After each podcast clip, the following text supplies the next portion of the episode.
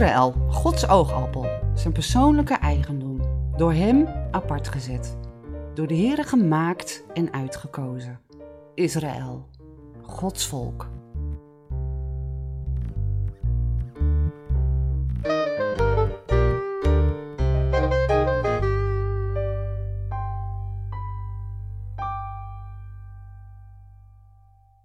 Waarom bestaat Israël? Daar gaan we het over hebben. Mijn naam is Jacqueline Lohman van Stichting Israël in de Bijbel. Welkom en fijn dat je luistert en hopelijk zelfs weer luistert naar IB Podcast. Het woord Israël komt zo'n 1700 keer voor in de Bijbel. En dat is natuurlijk niet voor niets en zeker niet toevallig. Vandaag zijn er al Bijbelvertalingen waarin het woord Israël is vervangen door land van de Joden of door de Joden. Dat is op zijn zachtst gezegd best raar. Want als je gelooft dat de Bijbel het boek van God is, waarin Hij Zijn woorden, niet die van ons, maar Zijn woorden, heeft laten opschrijven, en als je gelooft dat God Israël een centrale plaats heeft gegeven in Zijn Bijbel, waarom zou je het dan wegvertalen en willen veranderen? Maar nu terug naar het onderwerp, over waarom de Heere Israël heeft gemaakt. Daarvoor schakelen we nu over naar Piet van der Lucht. Piet is behalve Bijbelleraar en evangelist ook bestuurslid van Israël in de Bijbel.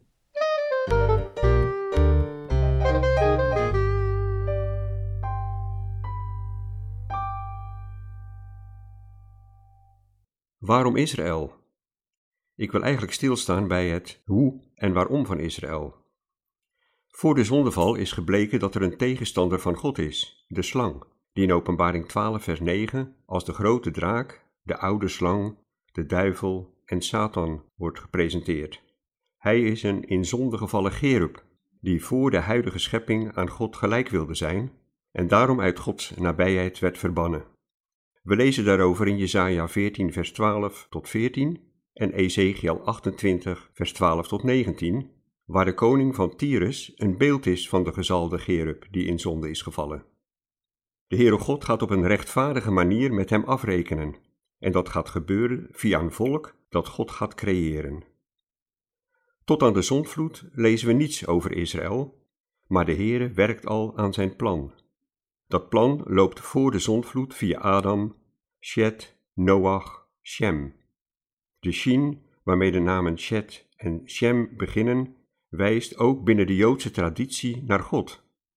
Hij staat ook op de mezuzah, aan de deurposten waar het Shema Israël in opgeborgen is. Na de vloed komen er 70 volken, zoals beschreven in Genesis 10. Misschien dat je het even kunt opzoeken. Dat staat in Deuteronomium 32, vers 8, het volgende erover. Toen de Allerhoogste aan de volken het erfelijk bezit uitdeelde, toen hij Adams kinderen van elkaar scheidde, heeft hij het grondgebied van de volken vastgesteld overeenkomstig het aantal Israëlieten. En als we daar Genesis 46, vers 8 eens bij pakken, dan zien we daar staan: Dit zijn de namen van de zonen van Israël die naar Egypte kwamen. En in vers 27, daar lezen we: Het totale aantal zielen die tot het huis van Jacob behoorden en die naar Egypte kwamen, was 70. Israël was er nog niet, maar het aantal volken wijst al naar dat nog te komen volk. In Genesis 11 vinden we het begin van Babel, maar daar vinden we ook het begin van Israël. In Genesis 11, vers 10 lezen we de naam Shem en in vers 27 Terach en Abram. Daar zien we en Terach nam Abram zijn zoon. In Jozua 24, vers 2, daar staat: Toen zei Jozua tegen heel het volk: Zo zegt de Heere, de God van Israël. Aan de overzijde van de rivier hebben uw vaderen van oude tijden af gewoond, namelijk Terach, de vader van Abram, en de vader van Nahor, en ze hebben andere goden gediend. Als we later zien in Genesis 24, vers 50, dan zien we dat daar Betuel en Laban de Heere beleiden, JHWH. En in Genesis 31, vers 19, daar zien we dat Rachel, de terafim, de afgodsbeeldjes van haar vader Laban steelt. Was er dus een mix van het geloof in de ware God en de afgoden, zoals later iedere keer bij Israël te vinden is? Als we met elkaar gaan lezen in Nehemia 9, vers 7, dan staat daar: U bent de Heere, de God die Abraham hebt uitgekozen en hem hebt uitgeleid uit Oer van de Galdeën en hebt zijn naam veranderd in Abraham. Dat woord uitgekozen is de vertaling van Bagar. Dat komt voor de eerste keer in Exodus 17 vers 9 bij de opdracht aan Jozua voor, waar gezegd wordt kies ons mannen uit. In nummer 16 vers 7 lezen we over Aaron, die ten overstaan van het hele volk door de Heere gekozen zal worden. In Deuteronomium 7 vers 7 en 8 daar zien we dat Israël uitgekozen is. Want daar staat, niet omdat u groter was dan al de volken, heeft de Heere liefde voor u opgevat en u uitgekozen, want u was het kleinste van al de volken. Maar vanwege de liefde van de Heere voor u en om de eed die hij uw vader gezworen had in acht te nemen, heeft de Heere u met sterke hand uitgeleid en heeft hij u verlost uit het slavenhuis, uit de hand van de farao, de koning van Egypte. Er wordt nog meer uitgekozen. In Deuteronomium 12, vers 5 lezen we over de plaats die de Heere verkiezen zal, de Tempelberg. En dat is uiteindelijk Jeruzalem, zoals we kunnen lezen in Psalm 78, vers 68 en 132, vers 13. Vervolgens wordt ook David uitgekozen om koning te zijn over het volk van de Heere. Dat zien we in Psalm 78, vers 70. Bagar gaat dus om het kiezen met een doel dat door de Heere God bepaald is. Israël heeft geen één, geen twee, maar drie vaders: Abraham, Isaac en Jacob. Zij zijn naar mijn mening een afschaduwing van de drie-enige God. Zij vertegenwoordigen de ware God op aarde. Hij, die God, is de vader van Israël met een hoofdletter. De vader is degene die verwekt. De Heere zegt dat ook zelf in Jeremia 31 vers 9, want ik ben Israël tot een vader. En Israël zegt van hem, in Malachi 2 vers 10, hebben wij niet allen één vader? De bergrede met het Onze Vader sluit daar volledig op aan. In Matthäus 5 tot 7 staat 15 keer de uitdrukking uw vader. God heeft Israël verwekt. In Deuteronomium 32 vers 18 lezen we, de rots die u verwekt heeft, en de God die u gebaard heeft. Hier zien we God als vader en als moeder. Met andere woorden, Israël is volledig uit God voortgekomen. Israël is een schepping van God, zoals staat in Malachi 2 vers 10. Heeft niet één God ons geschapen? Het ontstaan van het volk Israël is een wonder van de Ik Ben, JHWH. Want Sarah was onvruchtbaar Genesis 11, vers 30. Rebecca, deze naam komt uit de Griekse vertaling van het Oude Testament, heet in het Hebreeuws Rivka, en zij was ook onvruchtbaar. Genesis 25, vers 21. En Rachel, in Genesis 29, vers 31 wordt van haar gezegd dat ook zij onvruchtbaar was. De naam Shem in het Hebreeuws spreekt van wie God is. De ik ben die ik ben zoals er staat in Exodus 3, vers 14. Hij laat iets van zijn naam JHWH al in de namen van de voorouders van Israël zien. De H wijst naar de naam JHWH. Bij de eerste vader zien we dat Abram in zijn naam er een H bij krijgt en dat zijn naam dus Abraham wordt. Genesis 17, vers 5. Sarah krijgt er op Gods bevel een H bij en dat wordt dan Sarah.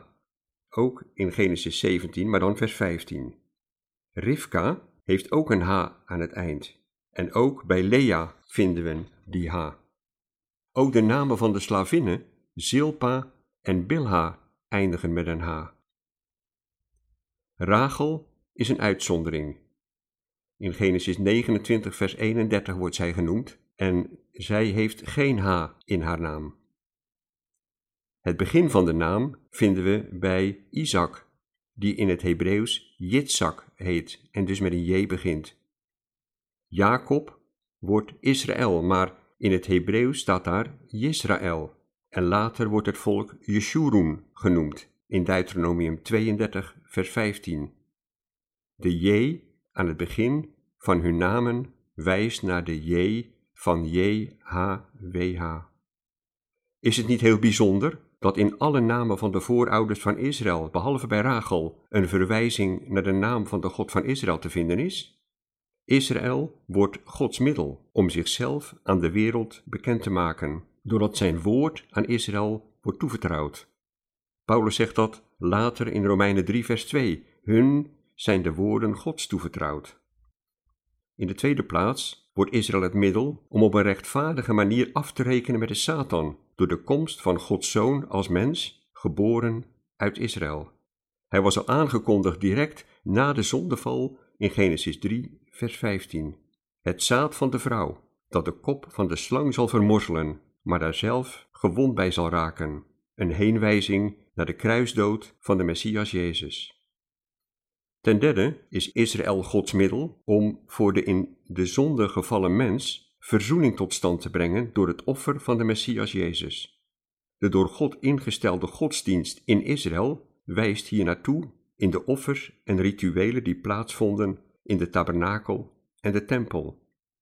Israël heeft als volk de Messias verworpen en Paulus schrijft erover in Romeinen 11 vers 15 want als hun verwerping verzoening voor de wereld betekent, wat betekent dan hun aanneming anders dan leven uit de doden?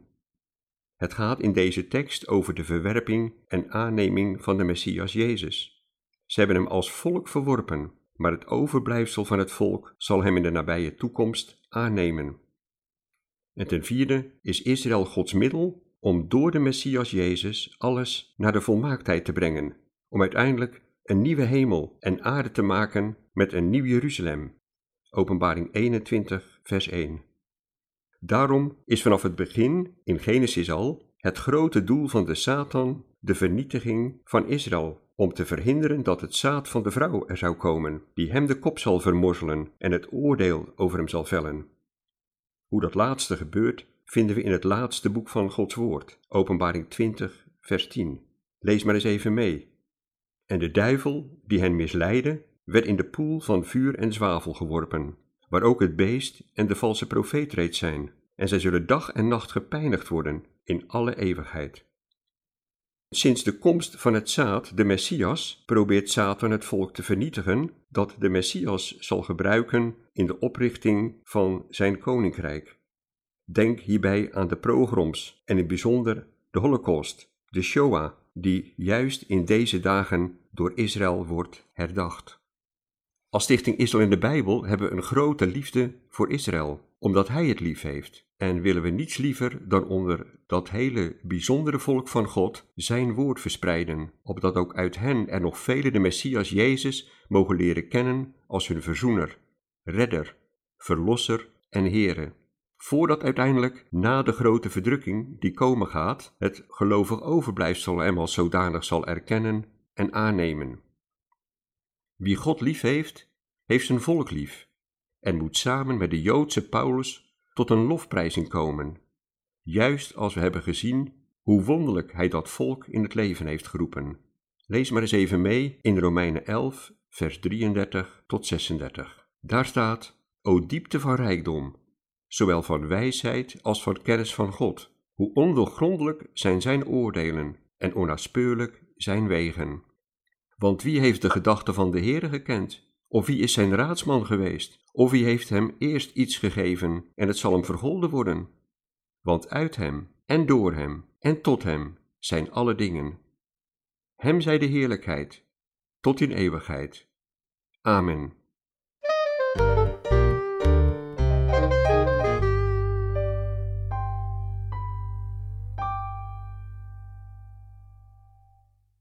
Op israelandebijbel.nl zijn nog veel meer bijbelstudies te vinden. Via een vrij gemakkelijke zoekoptie kun je ze op onderwerp filteren. Doe dat eens. Ga spitten, ga schraven op die website. Er is genoeg. We hebben trouwens voor onze podcast nog best veel ideeën. Maar we zouden het ook leuk vinden als jij ons eens een onderwerp mailt. Misschien loop je al tijden rond met die ene vraag. Laat het ons dan eens weten en stuur een mailtje naar info. Nogmaals, dankjewel voor het luisteren. Tot gauw en vooral shalom.